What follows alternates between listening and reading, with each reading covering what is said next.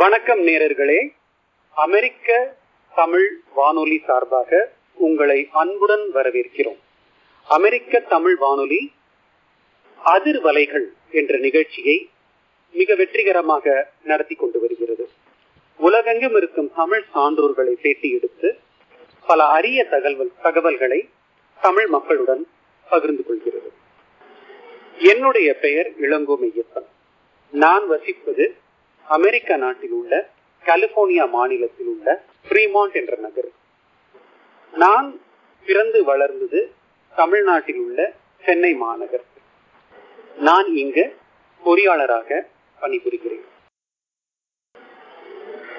அமெரிக்க தமிழ் வானொலி தொடர்பு கொள்ள முகநூலில் facebook.com/american-tamil-radio, ட்விட்டரில் twitter.com/atamilradio, மின்னஞ்சல் மூலம் american-tamil-radio@gmail.com, வாட்ஸ்அப் மூலம் 5107669603 மூலம் தொடர்பு கொள்ளலாம்.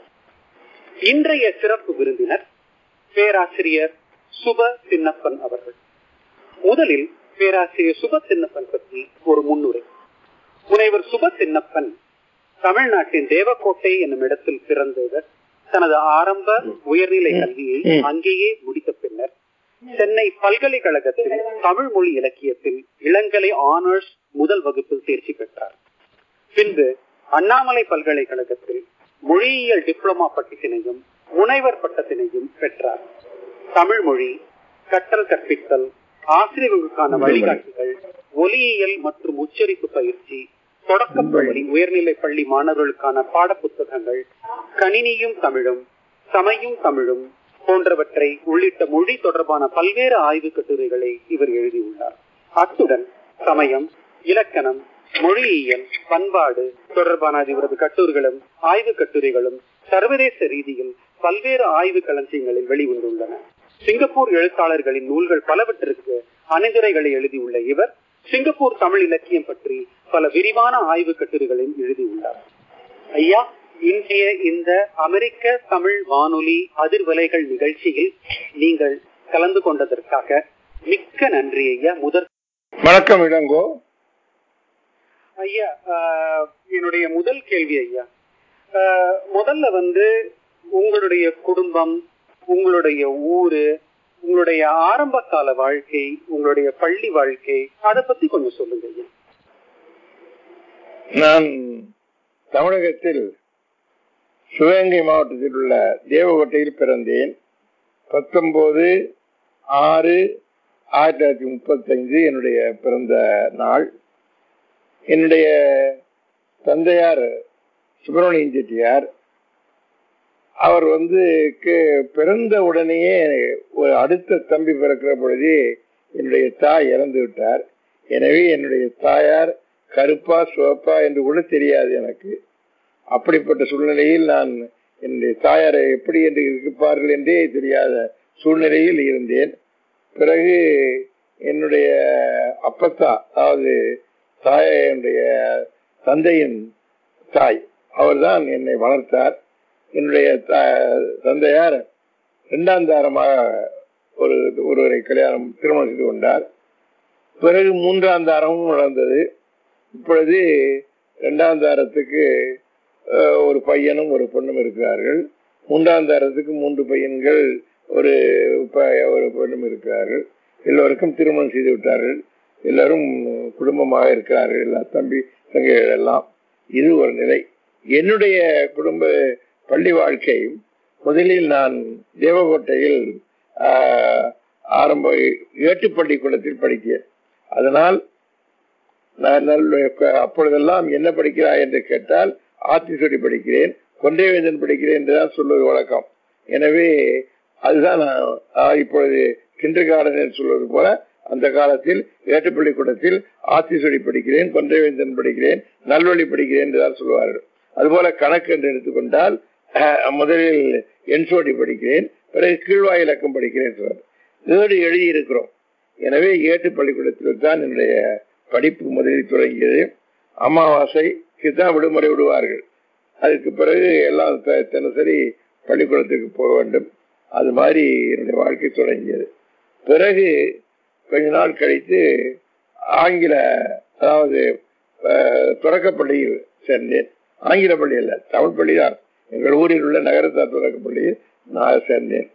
அதற்கு நடுவே என்னுடைய தந்தையார் குருகுலம் என்ற அமராவதி குருகுலம் என்று இருக்கிறது, அங்கே கொண்டு போய் சேர்த்தார்கள். அப்பொழுது கண்ணதாசன் போன்றவர்கள் அங்குதான் படித்தார்கள். அப்பொழுது கண்ணதாசன் தெரியாது.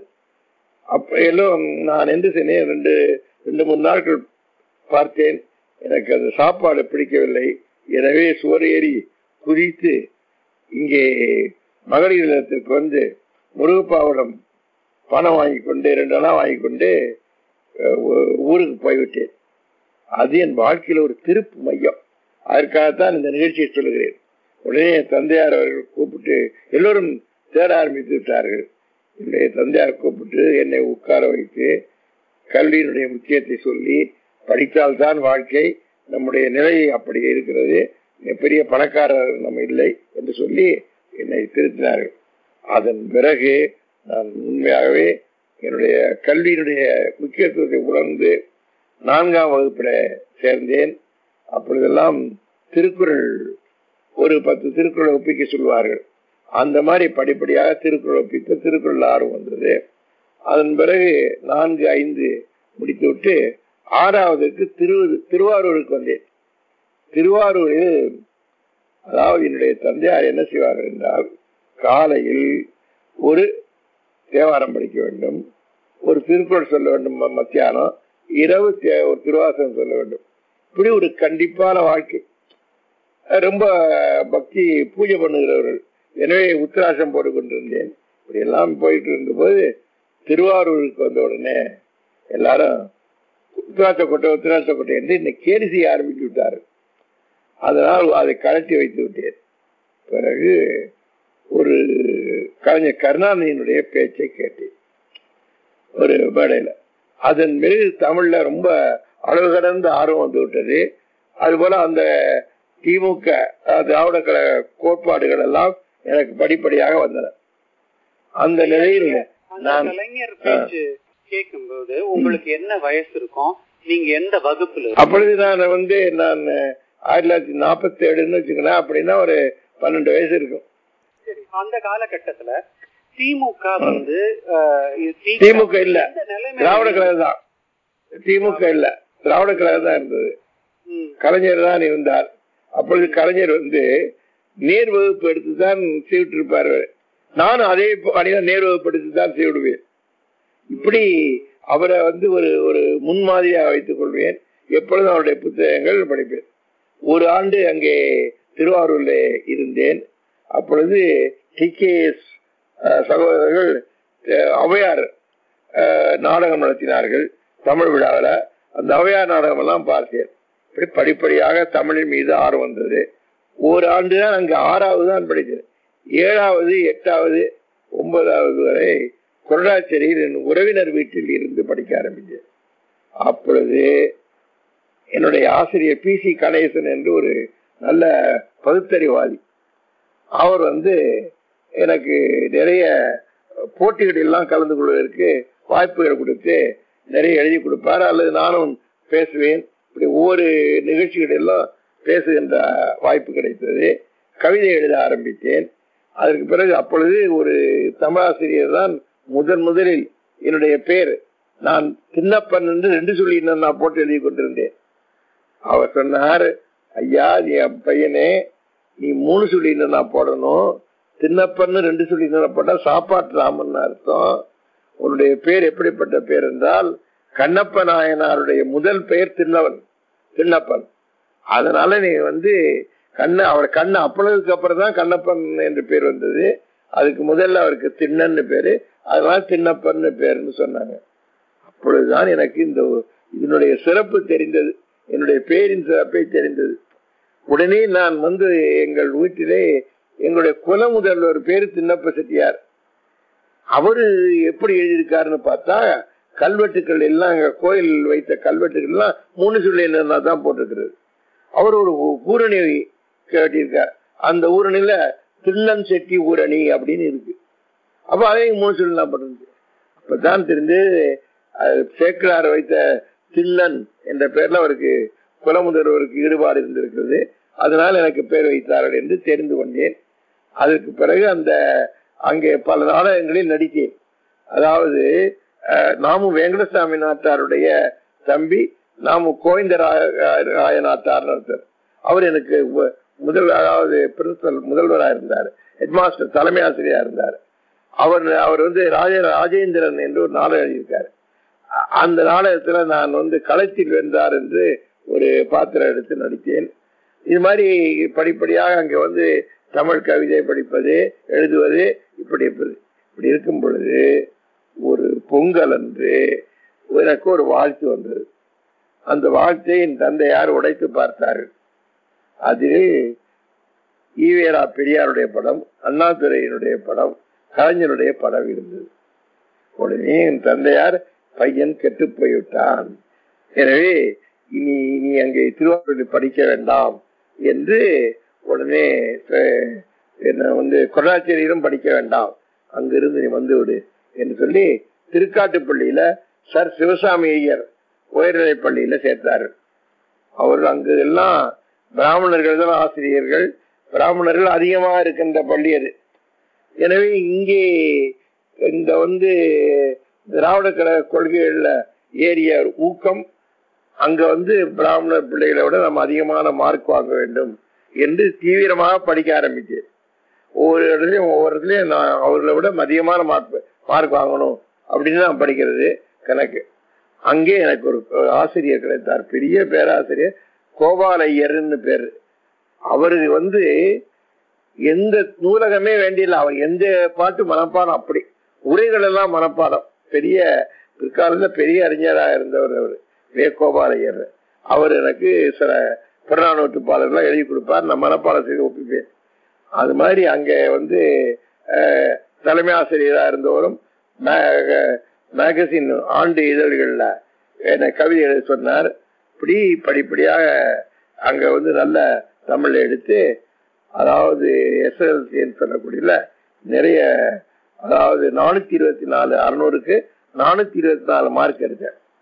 அங்க ஒரு கதை என்ன கதைன்னு கேட்டீங்கன்னா, நான் கொடாசியில படிக்கிற பொழுது இந்தியில பிராதமை, மத்தியமா, அதுக்கு மேல ராஷ்டிர பாஷா 3 படிச்சுட்டேன்.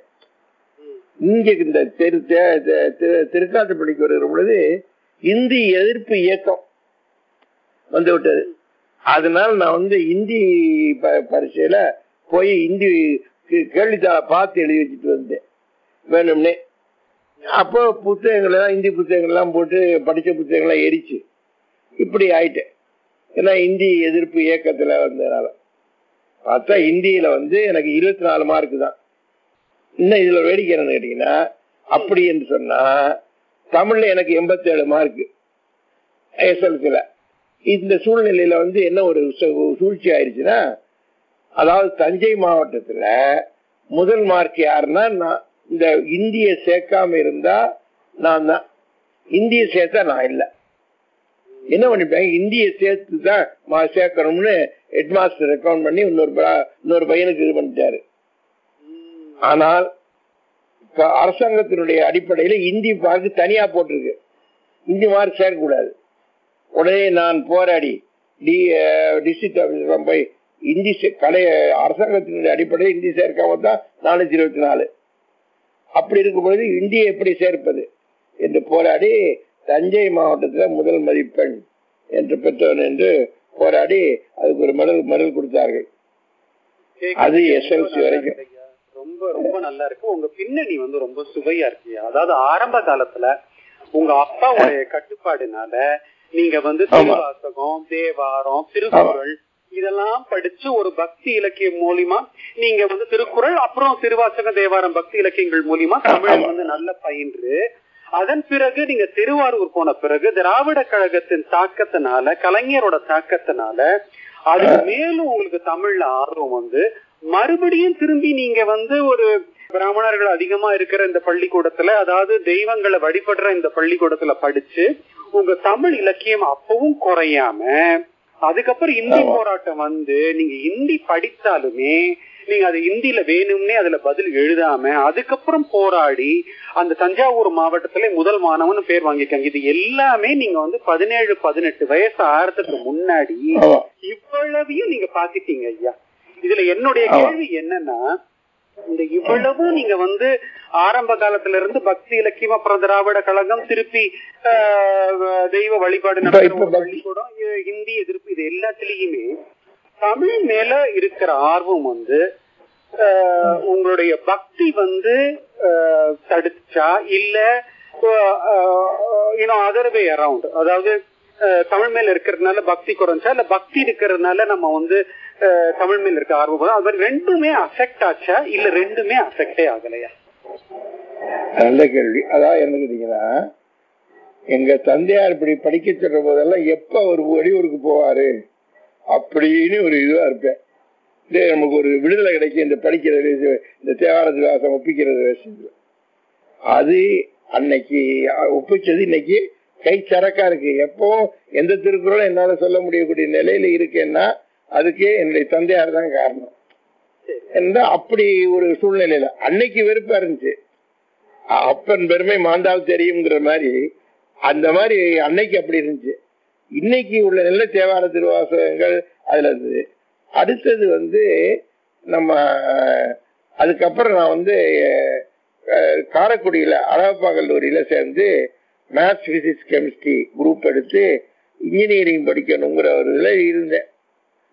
அங்க வந்து நம்முடைய பேராசிரியர் வாசுவ மாணிக்கனார் எனக்கு வகுப்படுத்தாரு. அது மாதிரி சாரங்கபாணி என்ற ஒரு பெரிய தமாசை வகுப்படுத்தாரு. இவர்கள் எடுத்த பிறகு வாசுவ மாணிக்கனாருடைய ஒரு வகுப்ப ஈடுபாடுனால நிறைய மூவாவுடைய புத்தகங்கள் அதிகமாக படிக்க ஆரம்பிச்சு, நிறைய நூலகத்தில் போய் புத்தகங்கள் படிக்க ஆரம்பிச்சதுக்கு அப்புறம் பேராசிரியர் மூவாவரிடம் படிக்க வேண்டும் என்று முடிவு செய்துவிட்டு இன்ஜினியரிங் வேண்டாம், அதெல்லாம் படிக்கணும், தமிழ் தான் படிக்கணும். ஆசிரியர் வாசுவ மாணிக்கனார் அவர்கள் என்னை கூப்பிட்டு பல வகையில் என்னை படிக்க அந்த பாடம் படி இந்த பாடம் படின்னு சொல்லுவார்கள். அது ஒரு மாணவர்களுக்காக ஒரு கழகம் ஏற்படுத்தி ஒரு இதழ் மலர் இதழ் வெளியிட்டார்கள். அதுக்கு என்னை பொறுப்பாளராக போட்டார்கள். நான் ஒரு கட்டுரையும் கதையும் எழுதியிருந்தேன். அதை அவர்கள் பாராட்டி நல்லா எழுதியிருக்காப்பா, எழுதுன்னு சொன்னாங்க. இப்படி மலர்ந்த வாழ்வுன்னு முதல் கதை எழுதினேன்.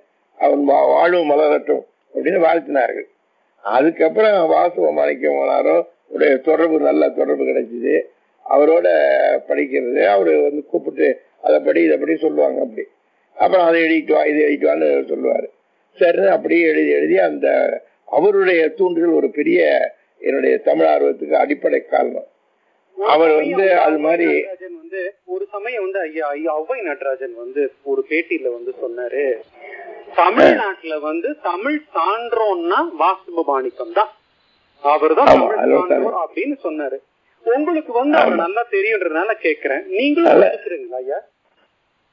நிச்சயமா அவர் வந்து சான்றோருங்க மட்டும் இல்ல, உண்மையாகவே சால்வுக்கு கட்டளை யாதனின் அப்படிங்கிற மாதிரி, யாதனும் தீமையில்லாத சொல்லுங்கிற மாதிரி, அப்படி சான்றோருக்குள்ள சான்றாண்மைக்குள்ள அந்த அதிகாரத்துல உள்ளதெல்லாம் பாத்தீங்கன்னா அந்தபடி நடக்கக்கூடியவர்.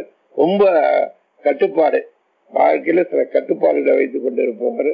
எழுதுகிற பொழுது நான் வீட்டுக்கு போயிருக்கிறேன், குடும்பத்துல பழகியிருக்கிறேன், ரொம்ப நெருக்கமான பின்னாடி நல்ல அண்ணாமலை பல்கலைக்கழகத்தினருடைய தமிழ்துறை தலைவராக இருக்கும் பொழுது நல்ல தொடர்பு. அவருடைய தமிழ் காதல் என்ற ஆய்வுகளை ஒரு 5 முறை படித்திருப்பேன். இன்னும் நேற்று கூட எடுத்து படித்தேன். அப்படி அவர் மீது ஆர்வம் ரொம்ப. அடிக்கடி அவரும் நானும் அங்கே அண்ணாமலை பல்கலைக்கழகத்திற்கு உறவாடுவோம். இங்கே கூட வந்தாரு, சிங்கப்பூருக்கு வந்தாரு. வந்து என்ன அந்த எங்களுடைய வருகையாளர் புத்தகத்தை எழுதியிருக்காரு. என்னை பற்றி எழுதி ரொம்ப சிறப்பாக எழுதி அவருடைய எல்லோரோடும் ஒத்துப்போகும் தன்மையுடைய இருப்பதால் அவர் முன்னேறி இருக்கிறார் எழுதியிருக்காரு. அது மாதிரி அங்கே படிச்சுட்டு வந்த உடனே அழகப்பா கல்லூரியில் படிக்கிறவங்கதான் அழகப்ப செட்டியார் இறப்பு நிகழ்ச்சியும் அப்போதான் நடந்துச்சு. ரொம்ப அழகப்ப செட்டியார் நாங்கள் போய் பார்த்து வரிசையா மாணவர்கள் எல்லாம் கூப்பிட்டு ஒவ்வொருத்தருக்கும் ஒரு ஆப்பிள் கொடுப்பாரு. அது மாதிரி ஒரு முறை நாங்கள் எல்லாரும் வரிசையா நின்று மாணவர்கள் உடல் கொண்டு இருக்கிற பொழுது அதை பார்க்கணும், ஒவ்வொருத்தருக்கும் ஒரு ஆப்பிள். கொடுத்து வாங்குதா இருக்கும். அப்படிப்பட்ட வள்ளல் அவரு, எல்லாரையும் நேசிக்கக்கூடிய அவரை பார்க்கக்கூடிய வாய்ப்பு எனக்கு கிடைச்சின்னு வச்சுக்கிறேன். அப்புறம் இறப்பு நடந்தது. அது அதெல்லாம் 54 56 1954 56 நீங்க முனைவர் பட்டம் வாங்கும் பொழுது, நீங்க தமிழ் துறையில அந்த முனைவர் பட்டம் வாங்கும் போது தமிழ்ல எதுல நீங்க ஆராய்ச்சி பண்ணீங்க, எதுல நீங்க முனைவர் பட்டம் வாங்குனீங்க? சிலப்பதிகாரத்திலயா, திருக்குறள்லயா, கம்பராமாயணத்துல, வேற இலக்கியத்துல? அது சொல்றதுக்கு முன்னாடி என்னுடைய ஆனர்ஸ் வகுப்பை பத்தி சொல்லிவிட்டு சொல்றேன். நல்ல நல்ல நல்ல சொல்லுங்க ஐயா. முடிச்ச உடனே நான் இதுக்கு பச்சையப்பன் கல்லூரியில தான் டாக்டர் மூவரதாசனா இருக்காரு. அப்ப நான் டாக்டர் மூவரதாசனான்னு சொல்ல மாட்டேன். டாக்டர் மூவரதாசன் எம்ஏ எம்ஓஎல் பிஎஸ்டி அது வரைக்கும் அப்பூரா பண்றதுதான் சொல்லிதான் நிறுத்துவேன். அவர்கிட்ட போய் அங்க சேர்ந்தேன். அங்க போய் சேர்ந்து அவரை பார்க்கல. எல்லா மாணவரும் அவரை பார்த்துதான் சேருவாங்க. நான் அவரை பார்க்கல, பிரின்சிபலை பார்த்து சேர்ந்துட்டேன்னு வச்சுக்கிறேன். சேர்ந்ததுக்கு அப்புறம் அவரை முதல்ல பாக்குற போது திருமண அழைப்போட போய் பாக்குறேன். முதல்ல பாக்குறப்ப அவரை பார்க்க போறேன். என்னப்பா நீ ஆர்னடர் சின்னப்பன்னு சொன்ன, நம்ம சேர்ந்துருக்கேன்னு ஆனஸ்ல சேர்ந்துருக்கேன். என்ன உடனே சேர்ந்த உடனே திருமண அழைப்பை கொடுக்குறிய அப்படின்னாரு. ஆமாங்க, எங்க சூழ்நிலையில திருமணம் செய்ய வேண்டிய சூழ்நிலை ஆச்சு. எனக்கு வயசு 19, என் மனைவிக்கு 14 வயசு. அந்த சூழ்நிலையில திருமணம் செய்ய சொந்த உறவு, அதனால திருமணம் செய்ய வேண்டிய நிலை இருக்கு அப்படின்னு சொல்ல, சரி வாழ்த்துக்கள்னு சொல்லி உடனே வாழ்த்தெல்லாம் எழுதி அனுப்பிச்சாரு. ரொம்ப அன்பா இருந்தாரு. அப்புறம் 3 ஆண்டுகள் அங்க படிச்சேன். அங்க படிக்கிற போது எனக்கு யாராரு பேராசிரியர்னு பாருங்க. ஆசை ஞான சம்பந்தம் பேராசிரியர் இருந்தாரு, அன்பழகன் பேராசிரியர் இருந்தாரு, இவரு டாக்டர் மூவரதாசன் தலைவர், இவரெல்லாம் இருக்காங்கன்னு தான் நான் போனேன். ஆனா என்னுடைய பேரு என்னன்னு கேட்டீங்கன்னா, 3 மாசம்தான் அன்பழகன் பாடம் எடுத்தாரு, உடனே கட்சிக்கு போயிட்டாரு. அது மாதிரி ஆசை ஞான சம்பந்தம் 3 மாசம் பாடம் எடுத்துட்டு வானொலிக்கு தலைவரா போயிட்டாரு. அதுக்கு நடுவுல என்ன நம்ம எங்க ஊர்ல தமிழ்ல மெய்யப்ப செட்டியார் என்பவங்க தேப்போ மீனாட்சி தன்னாரத்தை போய் அறிமுகப்படுத்தினாரு. அவரு தேப்போமியோட ஒரு பன்மொழி புலவர் அல்லவா. அவரு பிரசிடென்சி காலேஜ்ல பேராசிரியர், தமிழ்துறை தலைவர். எனவே அந்த அவருடைய தொடர்பும் வந்துச்சு. அது மாதிரி துரையரங்கனார் என்று ஒரு பெரிய பேராசிரியர், அவரெல்லாம் எனக்கு அறிமுகப்படுத்தி வைத்தார்கள். அவரெல்லாம் அடிக்கடி போய் பார்ப்பேன். இவரெல்லாம் பார்ப்பதே ஒரு பேரானந்தமாக இருக்கும்னு நினைப்பேன். அப்புறம் எங்களுக்கு ஆனர்ஸ்ல எப்படின்னு கேட்டீங்கன்னா, அந்த காலத்தில் 2 இடத்துல தான் ஆனர்ஸ் இருந்தது. ஒன்று பச்சையப்பன் கல்லூரி, இன்னொன்று மாநில கல்லூரி. நாங்க மாநில கல்லூரி மாணவர்கள் எல்லாம் திங்கட்கிழமை அன்னைக்கு மாநில கல்லூரி மாணவர்கள் திங்கட்கிழமை அன்னைக்கு பச்சையப்பன் கல்லூரிக்கு வருவாங்க. பேராசிரியர் மூவா பாடம் நடத்துவார், நற்றினை நடத்தினாரு. அதே மாதிரி நாங்கள் எல்லாரும் நாங்களும் மாநில கல்லூரி மாணவர்களும் சேர்ந்து செவ்வாய்க்கிழமை அன்னைக்கு அங்க போவோம். அங்க தேப்போமி சிலப்பதிகார பாடம் நடத்தினாரு. அப்படின்னா தேப்போமி என்ன சொல்றாரு, சாமிநாத ஐயருடைய பதிப்பு தான் கொண்டு வர வேண்டும், மற்ற பதிப்புகளை கொண்டு வரக்கூடாது. அப்பதான் சாமிநாத ஐயர் என்ன செஞ்சாருன்னு எனக்கு பெருமை தெரிஞ்சது. அதை தவிர அவர் ஒரு பெரிய கடல் பன்மொழி புலவர்னா அவர் பெருங்கடல். அவர் என்ன செய்தாருன்னு கேட்டீங்கன்னா, மாணவர்களுக்கு ஒரு அசைன்மெண்ட் மாதிரி ஒவ்வொரு நாளும் கீழே பாடம், அதாவது பிரதி பாடம் சொல்லுவாங்க, பாட வேறுபாடுன்னு சொல்லி அது இருந்துச்சுன்னா ஏ சாமிநாதையர் இந்த பாடத்தை கொள்ளாம அந்த பாடத்தை எடுத்திருக்காரு அப்படின்னு ஒவ்வொருத்தரும் ஒரு பக்கம் எழுதணும்னு சொன்னாரு. அப்பதான் ரிசர்ச்னா, ஆராய்ச்சினா என்ன என்று எனக்கு புறப்பட்டது. அப்படி பாட வேறுபாடு, டெக்ஸ்டுவல் வேரியேஷன் சொல்றோம்ல, டெக்ஸ்டுவல் வேரியேஷன்ல அவர் சாமிநாதையர் ஏன் இந்த செலக்ட் பண்ணாரு, இது கீழே ஏன் உள்ள கீழே கொடுத்திருக்காரு. அதை தவிர சாமிநாதையர் எனக்கு விளங்கவில்லை என்று அடிக்குறிப்பு எழுதுவாரு. இப்படி இவ்வளவு பெரிய பேராசிரியர் சொன்னாரு. அதுக்கப்புறம் என்ன சொன்னாரு சேப்பம் ஒரு நாள், சாமிநாதையர் ரொம்ப படித்தவர், ஆனால் அவர் பாடம் வகுப்புக்கு பாடம் சொல்ல வருகிற பொழுது இன்று நான் பாடம் படிக்கவில்லை, நீங்கள் படிங்கள் என்று சொல்லி விடுவார். அப்படி என்றால் இவ்வளவு பெரிய பேராசிரியரே பாடத்தை ப்ரிப்பேர் பண்ணி கொண்டு தயார் பண்ணி கொண்டுதான் வருகிறார் என்று ஒரு முறை சொன்னார். அது என் மனசு நன்றாக பதிந்து விட்டது. எனவே நான் எந்த வகுப்புக்கு போனாலும் சரி, எந்த பேச்சுக்கு போனாலும் சரி, நன்றாக தயார் பண்ணி கொண்டுதான் போவேன் ஒழிய தயார் பண்ணாம போகவே மாட்டேன் என்று அவ்வளவு பெரிய பேரறிஞரே சாமிநாத ஐயரே இவ்வளவு படித்தவரே பாடம் படிக்கவில்லை, நீங்கள் படிங்கள் என்று வகுப்பில் சொல்லியிருக்காருன்னா நாம என்ன சாதாரணம். எனவே எந்த வகுப்புக்கும் எந்த பேச்சுக்கும் தயார் பண்ணி கொண்டுதான் போவேன். இப்படி தேப்போமியோடும் அது மூவராசனாரோடும் அவர் பேராசிரியருடைய போட்ட பிச்சை தான் நான் இப்பொழுது எல்லோருக்கும் பழகிவிட்டிருக்கிறேன். அது மறக்க முடியாது. அப்படிப்பட்ட பேராசிரியர்கள் அதுக்கு மேல ஸ்ரீ கோவிந்தராஜனார் என்று பாடிக்கொண்டே பாடம் நடத்துவார். சிலப்பதிகாரத்தை மாநில கல்லூரியில் இருந்தார். இப்படி இவ்வளவு பெரிய பேராசிரியர்களெல்லாம் படித்ததுனாலையும் அந்த சமயத்தில் தான் அவ்வை நடராஜன் என்னுடைய அரைத்தோழர். முதல் சேர்ந்த உடனே அவர்தான் என்னுடைய அரைத்தோழர்.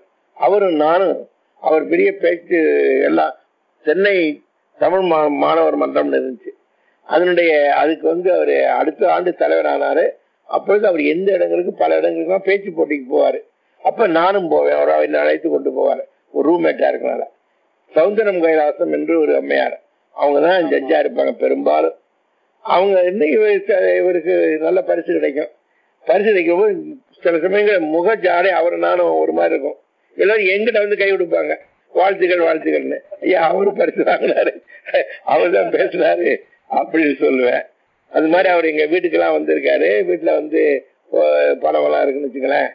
அவரு இன்னைக்கும் நல்ல நண்பருடைய இதுல 80வது ஆண்டு விழா மலர்லயும் இந்த அவருடைய பழகத்தில் இருந்தோம்.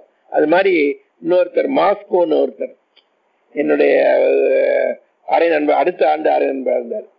அவரு ஒரு பெரிய திராவிட பட்டுக்கோட்டையில பேராவூரணியிலும் திராவிட கழகத்தை சேர்ந்தவருடைய மகன் குழந்தைன்னு பெரிய திராவிட. அவரு வந்து மாஸ்கோன்னு பேரு இருக்கு, பெரியார் வச்ச பேரா. அது ரஷ்யா போயிட்டு இருந்தோன்னு பேர் வச்சாரா மாஸ்கோன்னு வச்சோடனே. அவர் வந்து அவர் நல்லா பாடுவாரு. அவரு இவருக்கு சேர்ந்து இந்த ஆண்டு விழா நிகழ்ச்சிகள்லாம் வில்லுப்பாட்டெல்லாம் பாடுவோம். அந்த மாதிரிலாம் அப்படிதான் நடந்து கொண்டு இருந்தது. அதெல்லாம் ஆன சென்னையில. அப்படிதான் நான் வந்து நகரத்தார் மாணவர் சங்கத்தினுடைய செயலாளராக இருந்து அதை பதிவு செய்தேன். அந்த அப்பொழுது அந்த தொடங்கி அதுக்கு கான்ஸ்டியூஷன் அமைப்பெல்லாம் எழுதி பதிவு செய்து அதில் இருந்து அதில் கொஞ்சம் நகரத்தாரியல் அதை பற்றிலாம் ஆராய்ச்சி பண்ணணுங்கிற அந்த ஒரு எண்ணம் வந்து ஆரம்பிச்சு அப்படி பண்ணிக்கிட்டு வந்தேன். அது ஒரு இது. அதன் பிறகுதான் நான் அண்ணாமலை பல்கலைக்கழகத்தில் சேர்ந்தேன். அண்ணாமலை பல்கலைக்கழகம் படிச்சு முடிச்ச உடனே அதிராம்பட்டினம்னு ஒன்று ஊருக்கு, அங்க ஒரு கல்லூரி, அந்த கல்லூரியில போய் ஆசிரியன் டியூட்டரா சேர்ந்தேன். அப்ப அங்க வந்து பாருங்க, முதல் பாடம் நடத்த போற போது நான் 6 மணி நேரம் 8 மணி நேரம் ப்ரிப்பேர் பண்ணிட்டு போறேன். அங்க 1/2 மணி நேரத்துல முடிஞ்சு போச்சு பாடம். அதுக்கு மேல செய்யறது பாருங்க. அன்னைக்கு வந்து முதல்ல போற போது 6 மணி நேரம் ப்ரிப்பேர் பண்ணிட்டு போய் 1/2 மணி நேரத்துல பாடம் முடிஞ்சிச்சு. இன்னைக்கு நம்ம நடத்திக்கிட்டு இருக்கும் போது எவ்வளவு நேரம் நடந்தாலும் பாடம் நடத்த வேண்டிய பாடம் விதியா இருக்கு. தொடக்க நிலை எப்படி, முடிவு நிலை எப்படின்னு பாருங்க. காரணம் என்ன? காரணம் நிறைய படிச்சு நம்ம வச்சிருக்கோம்ல. அந்த சரக்குங்கிறது உள்ளடக்கம் அதிகமா இருக்கனால இப்ப நம்ம வந்து பாடம் நடத்திக்கிட்டே போகலாம் இருக்கு. எவ்வளவு நேரம் நடத்திக்கலாம். அப்பதான் தொடக்க நிலை. நீங்க சொன்ன சில பேர்கள் ஆளுமைகள்ல வந்து எனக்கு ஒரு கேள்வி இருக்கு. அதாவது இப்ப அந்த காலத்துல வந்து கம்பராமாயணம் பத்தி பேசணும் அப்படின்னா ஆசான் ஞான சம்பந்தம் ஒரு எக்ஸ்பர்ட். அதே மாதிரி மு இஸ்மாயில் ஒரு பெரிய எக்ஸ்பர்ட். சிலப்பதிகாரம் அப்படின்னா மாப்போ சிவஞானம் ஒரு பெரிய ஆளுமைகள்லாம் நிறைய இருந்தாங்க. நீங்க கம்பர்களெல்லாம் பாத்தீங்கன்னா இப்ப இருக்கிற பட்டிமன்றம் மாதிரி ரொம்ப இலக்கியம் நிறைந்த பட்டிமன்றமா இருக்கும். நீங்க சொல்ற மாதிரி கம்பர் விழாவுல கம்பன் விழா தவறாமல் போவேன். கம்பன் விழாவும் சா கணேசன் இருக்குல்ல அவர் நடத்திய கம்பன் விழா ஒரு 5 கம்பன் விழாவுக்காக தவறாமல் தொடர்ந்து போயிருப்பேன். அப்பொழுது அந்த ஆளுமையோ இல்ல அந்த இதுவோ சீரழிஞ்சு போயிருக்கு நினைக்கிறீங்களா? குறைஞ்சிருக்க இப்ப அந்த மாதிரி ஆளுமைகள்லாம் இருக்கா? அப்படி இல்லைன்னா அது வந்து இல்லாததுக்கு என்ன காரணம்? இப்ப வந்து அந்த மாதிரி படித்தவர்கள் ஆழமாக படித்தவர்கள் கிடையாது. அடுத்தது பள்ளிக்கூடங்கள் பாடங்களும் கூட உதாரணமா பாத்தீங்கன்னா எனக்கு வந்து நற்றினை முழுக்க பாடம் இருந்துச்சு 400 பாட்டம். அதே மாதிரி சிலப்பதிகாரத்துல வஞ்சிகாண்டம் முழுக்க இருந்துச்சு. வஞ்சிகாண்டம் படிக்கணும்னா மற்ற 2 காலங்களும் படிச்சாலும் முடிவுரைக்கு வர முடியாது. அப்போ அப்படி கம்பேர் ஆனா பாலகாண்டம் முழுக்க பாடமா இருந்துச்சு. இப்படி இதெல்லாம் அப்ப இப்ப அது மாதிரிலாம் படிக்க பாடங்கள் கிடையாது.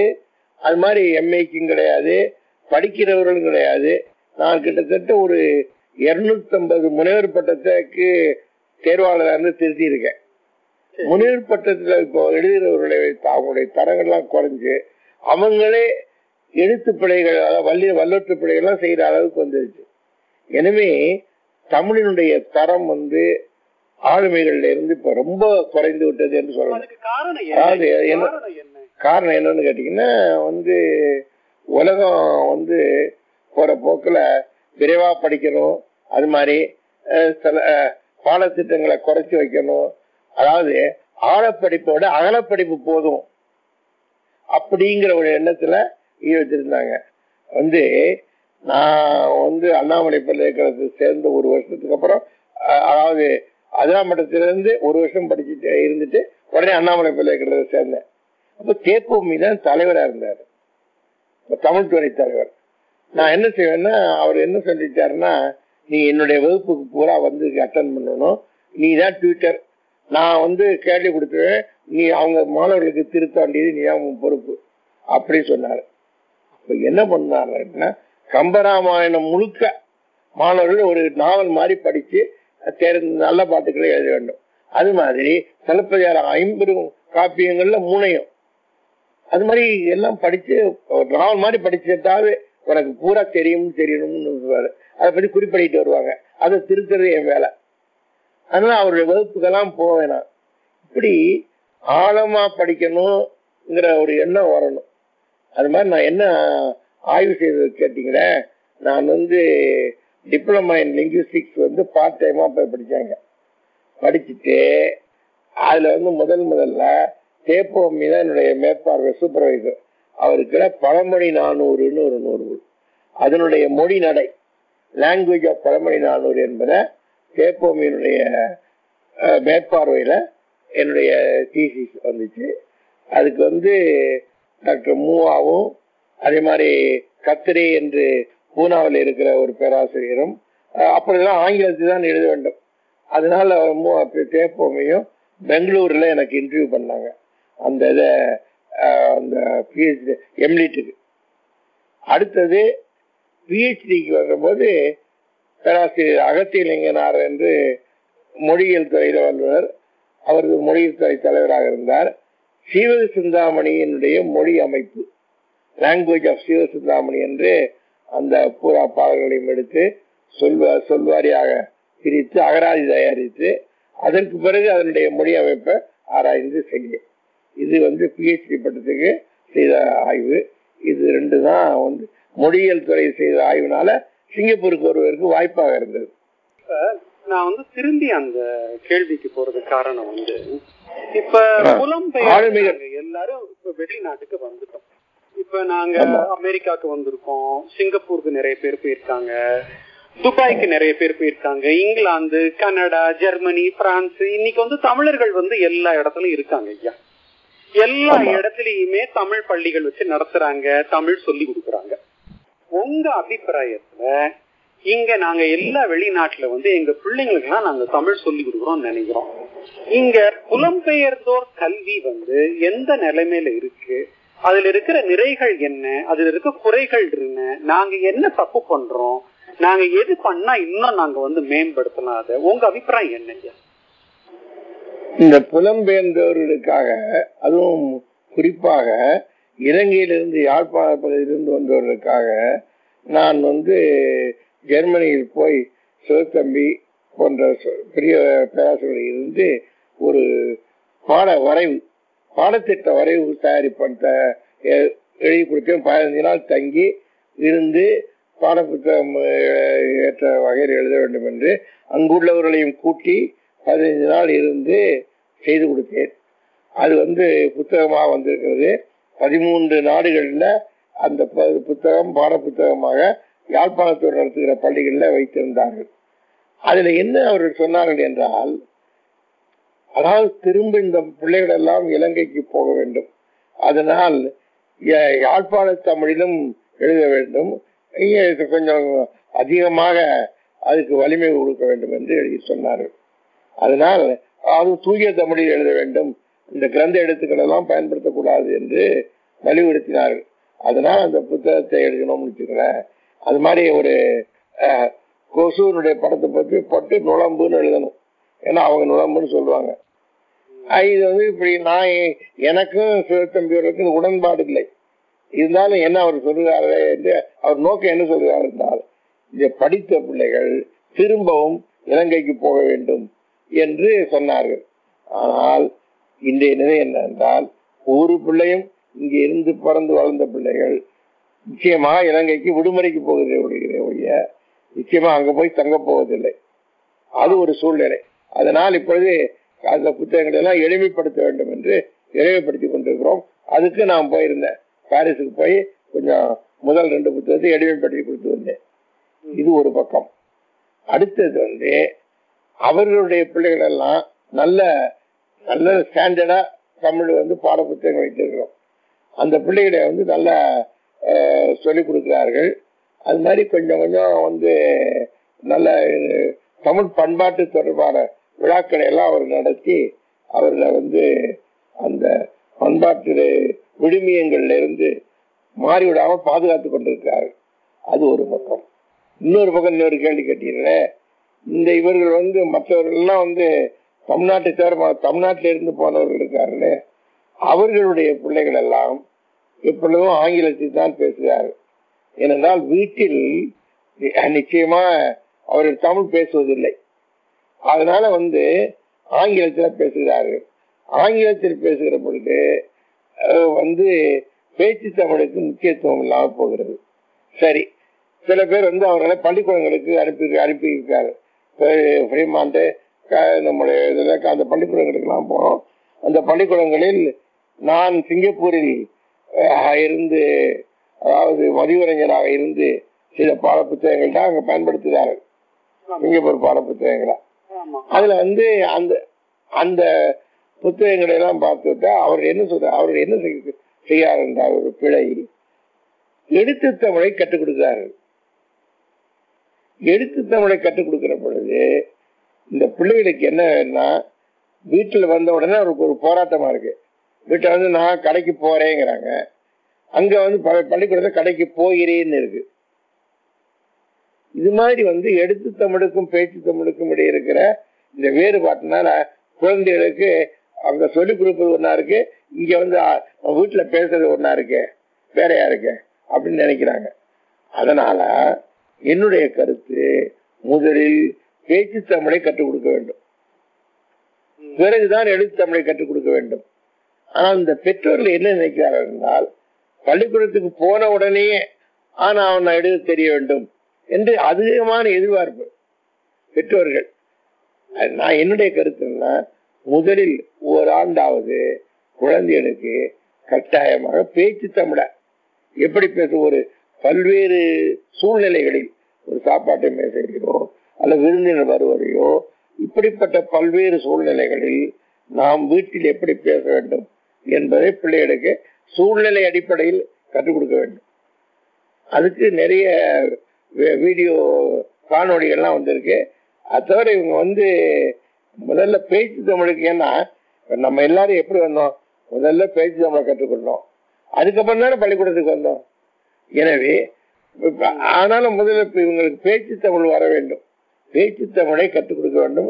சூழ்நிலைகளுக்கு ஏற்றாற்போல ஒரு வருவதை எப்படி வரவேற்பது, அவருக்கு உணவு படைப்பது எப்படி, அது மாதிரி மறுபடி அவர் போகிற பொழுது எப்படி சொல்லிக் கொண்டு போகிறார்கள், என்னென்ன காய்கறிகள், சாப்பாட்டு மேசைகள் என்னென்ன இருக்கிறது, குழம்பு ஊற்றுங்கள், ஒரு சமயம் என்னன்னா அந்த மாதிரி ஆங்கிலத்திலேயே பொறுத்தவர்கள் வந்து என்னுடைய பேரை என்ன வைத்துக் கொள்ளுங்களேன், என்ன பேரை வந்து என்ன பார்த்து நீ எங்க போறான்னு.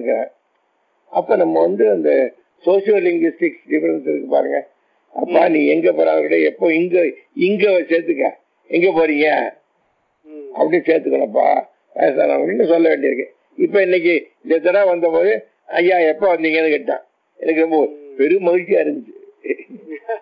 அதனால வந்து பேச்சு தமிழ் இது வந்து ஒரு நல்ல ஆலோசனை சொல்றது. ஆனா அந்த பேச்சு தமிழ் வந்து இப்ப ஞாயிற்றுக்கிழமை வந்து 1.5 மணி நேரம் தமிழ் பள்ளி நடக்குது. அந்த 1.5 மணி நேரம் தமிழ் பள்ளி நடக்கும் பொழுது பேச்சு தமிழ் வந்து சொல்லி கொடுக்கிறோம். ஆனா அதோட அது நிக்கிறது கிடையாது, அது வந்து நிக்க கூடாது. ஏன்னா பெரும்பாலும் பிள்ளைங்க வந்து வீட்டுலதான் இருக்காங்க, பெற்றோர்கள் இடத்துலதான் இருக்காங்க. பெற்றோர்கள் தமிழ்ல பேசுறாங்க.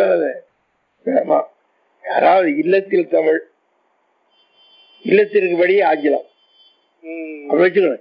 இல்லத்தில் தமிழும் இணையும் போதும் தமிழ் மலையோரும் பிறகு பல பேரை சந்திக்கிற பொழுது தமிழ்ல பேசணும். வெளியில தான் ஏன்னா ஆங்கிலம் பேசுறதுக்கு ஏக வாய்ப்புகள் இருக்கின்றன, வேற வழி இல்ல. தமிழ் பேசுவதற்கு ஒரே வழி இல்லம்தான். எனவே இல்லத்தில் பெற்றோர்கள் தமிழை பேச வேண்டும், வலியுறுத்த வேண்டும். ஆனால் ஒரு பக்கம் நம்முடைய தமிழ் பெற்றோர்கள் ஆங்கிலத்தில் பேசினா ஈன்ற பொழுதில் பெரிதுவக்கம் சான்றோர்களா இருக்கிறார்கள். அது ஒரு அதாவது தமிழ்நாட்டில இருந்து வந்த தமிழ் பெற்றோர்களை நீங்க பாத்தீங்கன்னா தமிழ் வந்து படிக்கிறது கிடையாது, தமிழ்ல வந்து சரியா பேசுறது கிடையாது, தமிழ் எழுதுறது கிடையாது.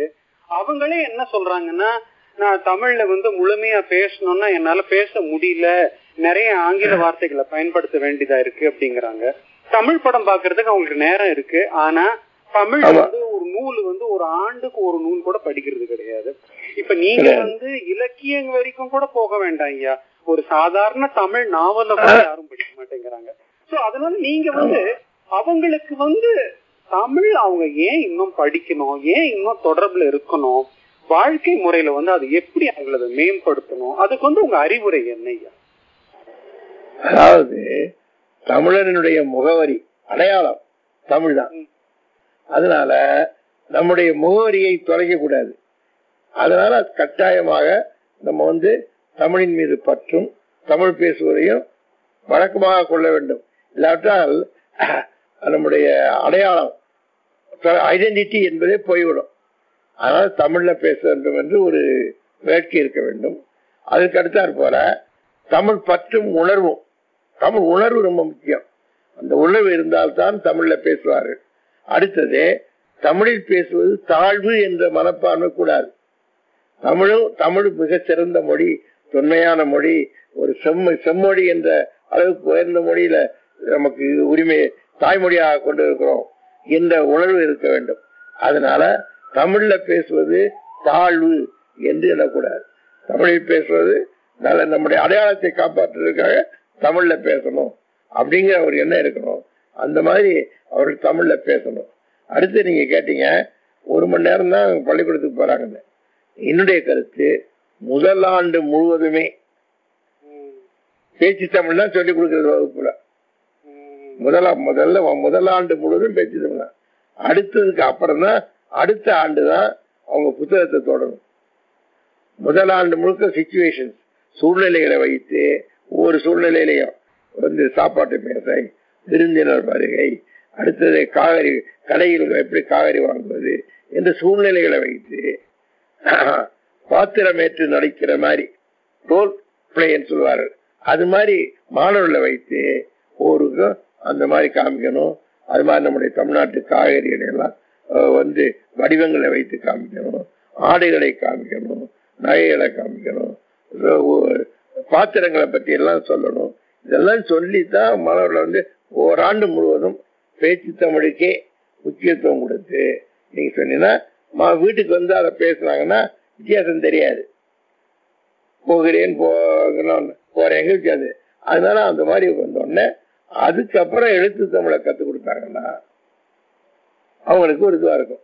பேச்சு தமிழை கற்றுக் கொடுக்காம முதல்ல எழுத்து தமிழ்ல வைக்கிற போது அவர்களுக்கு ஒரு ரொம்ப துன்பப்படுகிறார்கள். ஓடி விளையாடு பாப்பா, நீ ஓய்ந்திருக்கிறாரு பாப்பான்னு குழந்தை இலக்கிய பாடல்கள் இருக்கிறது. அதெல்லாம் பேச்சு தமிழ்ல பாடல்கள். அது மாதிரி வச்சு மாணவர்களுக்கு வெளிப்புற நடவடிக்கையை முழுக்க ஓராண்டு முழுக்க வெளிப்புற நடவடிக்கை தான். வகுப்புக்குள்ள வைக்காம, அல்லது வகுப்புல வச்சா கூட ஒரு சிச்சுவேஷன் ஓரியன்டா, ஒரு கடைக்கு போறோம் என்ன வாங்குறோம், எப்படி பேசுறது, ஒரு விருந்து, ஒரு ஹோட்டலுக்கு போறோம், என்னென்ன பலகாரங்கள் இருக்கு, அது எப்படி, அதுக்கு என்ன விலை இருக்கிறது, பலகாரங்களை பற்றி பேசுறது. அது மாதிரி ஒரு பழக்கடைக்கு போறோம், என்னென்ன பழம் இருக்கு, அது எப்படி வாங்குறது. அது மாதிரி ஒரு சிச்சுவேஷன் ஓரியண்டா வச்சு அவங்க சொல்லுவாங்க, இதெல்லாம் இந்த ஊருக்கு வாய்ப்பே இல்லை, எந்த பழக்கடையில தமிழ் பேசுறதுன்னு கேட்பாங்க. நிச்சயமா எந்த பழக்கடையில போய் தமிழ் பேசுனா கிடைக்கும் இல்லப்பா, உனக்கு வந்து தமிழனுடைய பேர்கள், பழத்தினுடைய பேர்கள் தெரிஞ்சா, வீட்டுல நம்ம பழம் வந்து விருந்தினருக்கு வெட்டி வைக்கிறோம், அப்பவாது சொல்ல தெரியணும்ல, வாழைப்பழம் மாம்பழம் அப்படி சொல்ல தெரியணும்ல. அந்த மாதிரி உள்ள நிலைக்குதான் வந்து அது மாதிரி நிச்சயமாக அந்த மாதிரி நம்மளுடைய விழாக்கள், தீபாவளி ஏன் கொண்டாடுகிறோம், பொங்கல் ஏன் கொண்டாடுகிறோம், அதனுடைய சிறப்பு என்ன என்றெல்லாம் நம்ம வந்து எடுத்து சொல்லி, அதாவது பெரியவர்களுக்கு நம்ம வந்து மரியாதை சொல்றதுதான் நம்ம உணவு. யூ என்று ஆங்கிலத்தில் ஒண்ணுதான் இருக்கு. யூ ஆர் மை ஃபாதர் அப்படிங்கும்போது நீங்கள் என் அப்பா என்று சொல்லணும். யூ ஆர் மை எங்க பிறகு நீ என் தம்பின்னு சொல்லணும். அப்படிங்கலாம் வந்து அப்படிதான் சொல்லணும். ஏன்னா யூ இங்கிலீஷ்ல வந்து யூ ஒண்ணுதான் இருக்கு, தமிழ்ல இப்படி வித்தியாசம் இருக்கு. அது வந்து வேறுபாடு இல்லாட்டா மரியாதை காட்டுறதா சொற்கள் இருக்கு என்று நம்ம வந்து அந்த மாதிரி ஆங்கிலத்தோட இணைச்சு சொல்லிக் கொடுக்கலாம். ஏன்னா யூங்கிற போது அப்ப வந்து ஈ ஷீன்னு இருக்கிற மாதிரி இங்க யூங்கிற போது நீ வேற நீங்கள் வேற.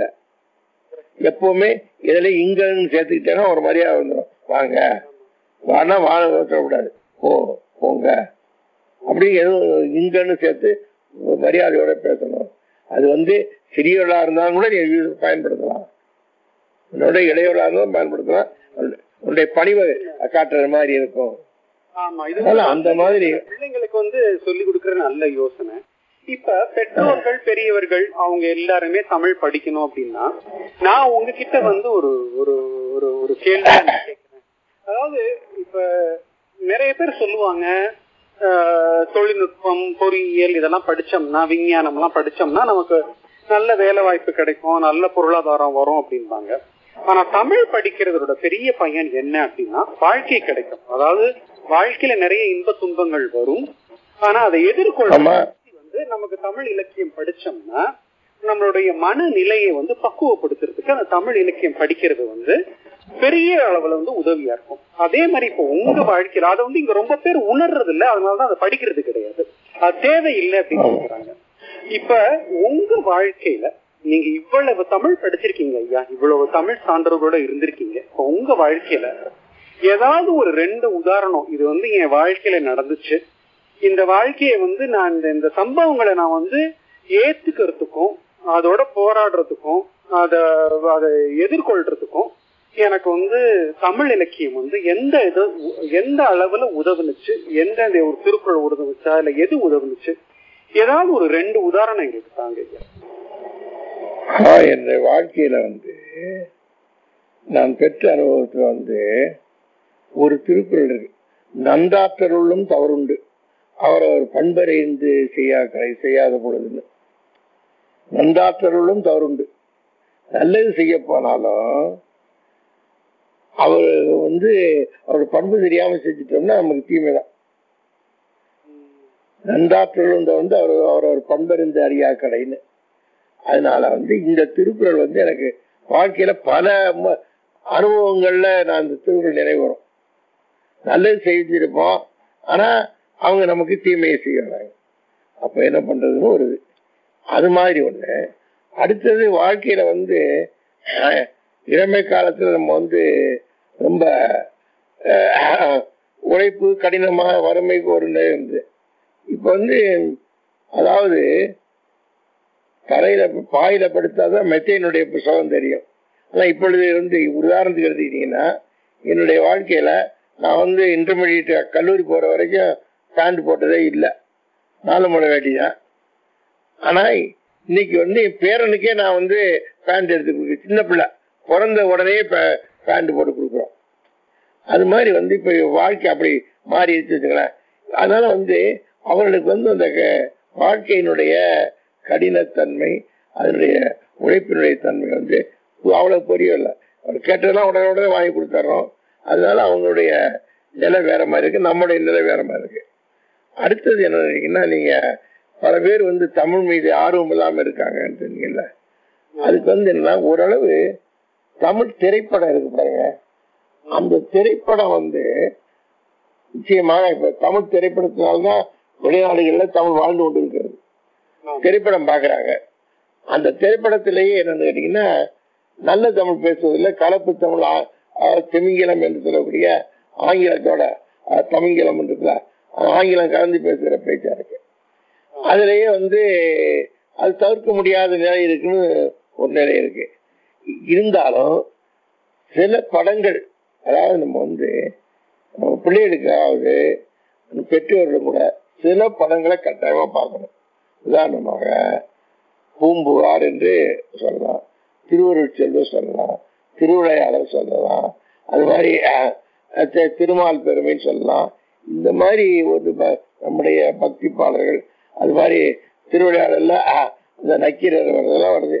இப்படி தமிழோடு தொடர்புடைய வீரபாண்டிய கட்டபொம்மன், தமிழோடு தொடர்புடைய சில இலக்கிய தொடர்புடைய படங்களை பார்த்தாங்கன்னா அது நல்லா இருக்கும்.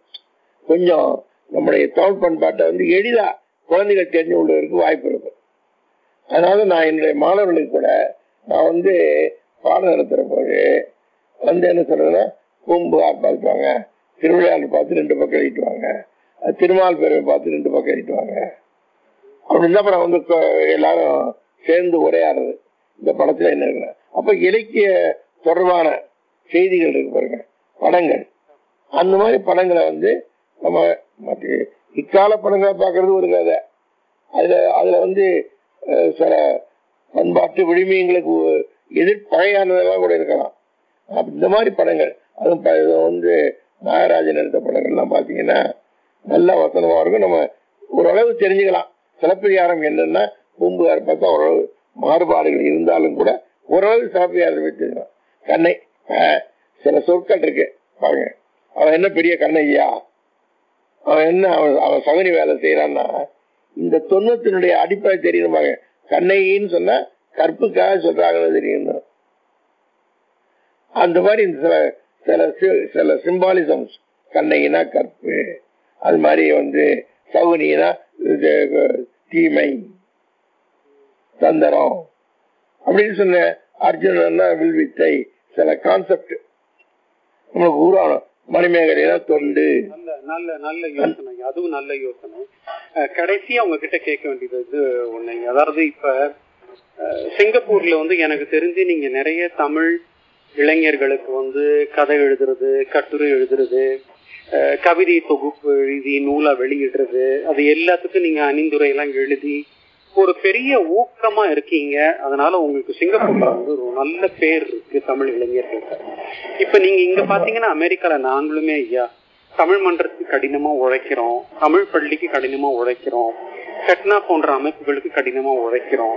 நாங்களும் தமிழுக்காக இங்க நிறைய நேரம் செலவழிக்கிறோம், நல்லா உழைக்கிறோம். இங்க தமிழ் உணர்வாளர்கள் இங்க நிறைய பேர் இருக்காங்க.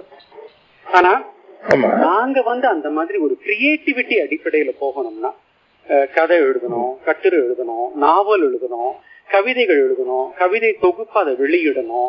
இதுக்கெல்லாம் நிறைய ஒரு ஒரு அறிவுரை, ஒரு ஆலோசனை, இந்த மாதிரி ஒரு வழிகாட்டி மாதிரி எங்களுக்கு தேவைப்படுது. அதற்கான மேடைகள் இங்க இருக்கு, அதற்கான திறமைகள் இருக்கு, அதற்கான உணர்வு இருக்கு. நீங்க சொன்ன அந்த காரணங்கள், தமிழ் மொழியை நம்ம ஏன் காக்கணும் வளர்க்கணும் நீங்க சொன்ன எல்லா காரணங்களுமே இங்கேயுமே இருக்கு. நீங்க சிங்கப்பூர் தமிழ் இளைஞர்களுக்கு ஊக்கமா இருந்த மாதிரி இங்க இருக்கிற அந்த அமெரிக்க தமிழ் இளைஞர்களுக்கும் உங்களால ஊக்கமா ஒரு ஆலோசனை தந்து, ஒரு ஆறுதலா, ஒரு நல்ல கைட் பண்ணி, ஒரு நல்ல அட்வைஸ் பண்ணி, ஒரு பெரிய அட்வைசர் மாதிரி இருக்க முடியுமா இருக்கணும்னு நாங்க வேண்டிக்கிறோம். அமெரிக்க தமிழ் வானொலி மூலியமா இங்க பல தமிழ் நெஞ்சங்கள் இந்த நிகழ்ச்சிகளை கேட்டுக்கிட்டு இருக்காங்க, அதிர்வலைகள் அப்படின்ற நிகழ்ச்சிய. அவங்க உங்களை தொடர்பு கொண்டு அமெரிக்க தமிழ் வானொலி மூலிமா உங்களுடைய ஆலோசனையை பெற வேண்டும் நினைச்சாங்கன்னா அதற்கான நேரத்தையும் அதற்கான ஒத்துழைப்பையும் உங்களால தர முடியுமா ஐயா? நிச்சயமா தர முடியும். நான் ஒரு ஆலோசனை சொல்றேன், அது பாருங்க, ஒரு நாளைக்கு ஒரு திருக்குறள் பிடிக்கிறது, ஒரு நாளைக்கு ஒரு திருக்குறள் தெளிவுரையோட ஒரு படிக்கிறது, ஒரு நாளைக்கு ஒரு திருக்குறள். அதுக்கப்புறம் ஒரு வாரத்துக்கு ஒருக்காவது இந்த மாதிரி உங்களுடைய அதிர்வலைகள்ல வரக்கூடிய தமிழ் பேச்சு, 15 நிமிட பேச்சு, அல்லது நம்முடைய ஊடகங்கள்ல யூடியூப்ல இருக்கல அந்த மாதிரி நல்ல அறிஞருடைய பேச்ச ஒரு 15 நிமிஷமாவது ஒரு வாரத்துக்கு கேட்கறது, ஒரு மாதத்துக்கு ஒரு நூலாவது படிக்கிறது, ஒரு 50 பக்கம் நூலையாவது படிக்கணும், வெடி நூல் படிக்கணும் அல்லது படிக்கணும். அது மாதிரி ஒரு வருஷத்துக்கு ஒரு முறையாவது ஒரு கூட்டங்கள்ல ஒரு 10 நிமிஷம் பேசுறது, இப்படி ஒரு வழக்கத்தை ஏற்படுத்தி கொள்வது நல்லது. அதை தவிர எளிமையான பெரிய சங்க இலக்கியங்கள் எல்லாம் இந்த வெளிநாட்டு உள்ளூர் படிக்க வேண்டாம். முதல்ல எளிமையான இக்காலத்தில் இருக்கிற பாரதியார் பாடல்கள், பாரதிதாசன் பாடல்கள், கண்ணதாசன் பாடல்கள் இதெல்லாம் படித்து அந்த திரைப்படத்திலேயே அது இருக்கிற இலக்கிய நயத்தை நம்ம பார்க்கணும். காலங்களில் அவள் வசந்தம்னு இருக்கு, மலர்களே அவள் மல்லிகைன்னு பாடுறாரு. பொதுவா மலர்கள்ல தாமரையை தான் பாராட்டுவாங்க, இவர் தான் மல்லிகைன்னு பாடியிருக்காரு. ஏன் அதுல அந்த பாட்டுல இருக்க ஓமை நயத்துல என்ன சிறப்பு இருக்கு? கடைசியில உச்ச நிலையில என்னை அவள் கவிஞனாக்கினாள் என்னைன்னு முடிப்பாரு,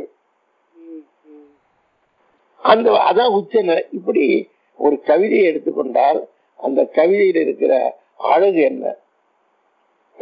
உதாரணமாக தென்றல் வீசுகிறது என்பதற்கும் தென்றல் தவழுகிறது என்பதற்கு என்ன வித்தியாசம் இருக்கு? தென்றல் வீசுகிறது இன்னும் ஒண்ணுதான், ஒரே கருத்து தான் சொல்றாங்க. தென்றல் வீசுகிறது என்பதுல செய்தி தெரியுது, தென்றல் தவழுகிறதுன்னு சொல்லுகிற பொழுது தென்றல் உடனே குழந்தையா மாறியது. தவழுகிறதுன்னு ஒரு சொல்லுனால தென்றல் உடனே நமக்கு கண் முன்னே ஒரு குழந்தையா மாறியது, அதான் கற்பனை. அதே மாதிரி கண்ணதாசன் குடித்தால்தான் கவிதை எழுதுவாருங்கிறத விட தடுமாறும் போதையிலும் கைவாடும் மேதை அப்படின்னு சொன்ன உடனே அவரே சந்தோஷப்படுறாரு. தடுமாறும் போதையிலும் கைவாடும் மேதை அப்படிங்கிற போது அதே செய்தியை தான் சொல்றோம். அந்த அழகா மொழியில ஒரு அழகு வந்தா இருக்கு. அப்படி அந்த அழகை அனுபவிக்கக்கூடிய ஆற்றல் வந்துருச்சுன்னா படிக்கிற போத அவர்களுக்கு அவர்களும் கிரியேட்டிவிட்டி படைக்க ஆரம்பிப்பாங்க. ஒரு அழகு வேலை பணிவரே என் வேலைன்னு வருது. இதுல என்ன அர்த்தம் இருக்கு? வேலை பணிவரே என் வேலை அப்படிங்கிற பொழுது ஒரு இடத்துல முருகனுடைய வேலை பற்றி சொல்றாங்க, இன்னொரு இடத்துல ஒர்க்குங்கிற மீனில் இருக்கு. அதனால இந்த தொடர் அழகா இருக்கு. திறந்தோறும் முருகனை கும்பிடுவேன் அப்படிங்கிறதுக்கும் வேலை பணிவரே என் வேலைங்கிறதுக்கும் வேறுபாட பாருங்க. மொழியில எதனையும் அழகுபட சொன்னால் அதுதான் இலக்கியம் ஆகுது, அதுதான் கவிதை ஆகுது. அதனால நம்ம சொல்ற விஷயத்தைய எடுத்து திரைப்பட பாடல்களே எடுத்த அந்த கண்ணதாசன் பாடல், பாரதியார் பாடலையும் எடுத்த அந்த அழகை அனுபவிக்க தெரிஞ்சா போதும். முதல்ல அந்த அழகை அனுபவிக்க தெரிஞ்சா அவர்களுக்கு ஒரு நாட்டம், கவிதையிலேயே நாட்டம் ஏற்படும். அவங்களும் எழுதணும், அது மாதிரி நம்மளும் சொல்லுவோம் அப்படின்னு நினைப்பாங்க. முதல்ல நம்ம எளிமையான நிலையில தான் போகணும். முதல்லயே பெரிய பெரிய புறநானூறுக்கெல்லாம் போகக்கூடாது, அதெல்லாம் படிக்க முடியாது அவங்களால. கண்ணதாசன் பாடல்ல இருக்கிற இலக்கிய சுவை எடுத்து பாருங்க, எவ்வளவு சொல்றாரு. அது நல்ல யோசனை. அந்த மாதிரி ஆரம்பிச்சோம்னா தமிழை நம்ம ரசிக்க தெரிஞ்ச, முதல்ல தமிழை படிக்கிறதுக்கு முதல்ல தமிழை படிக்கணும், தமிழை படிக்கணும். அதுல அதுல சுவை என்ன இருக்கு?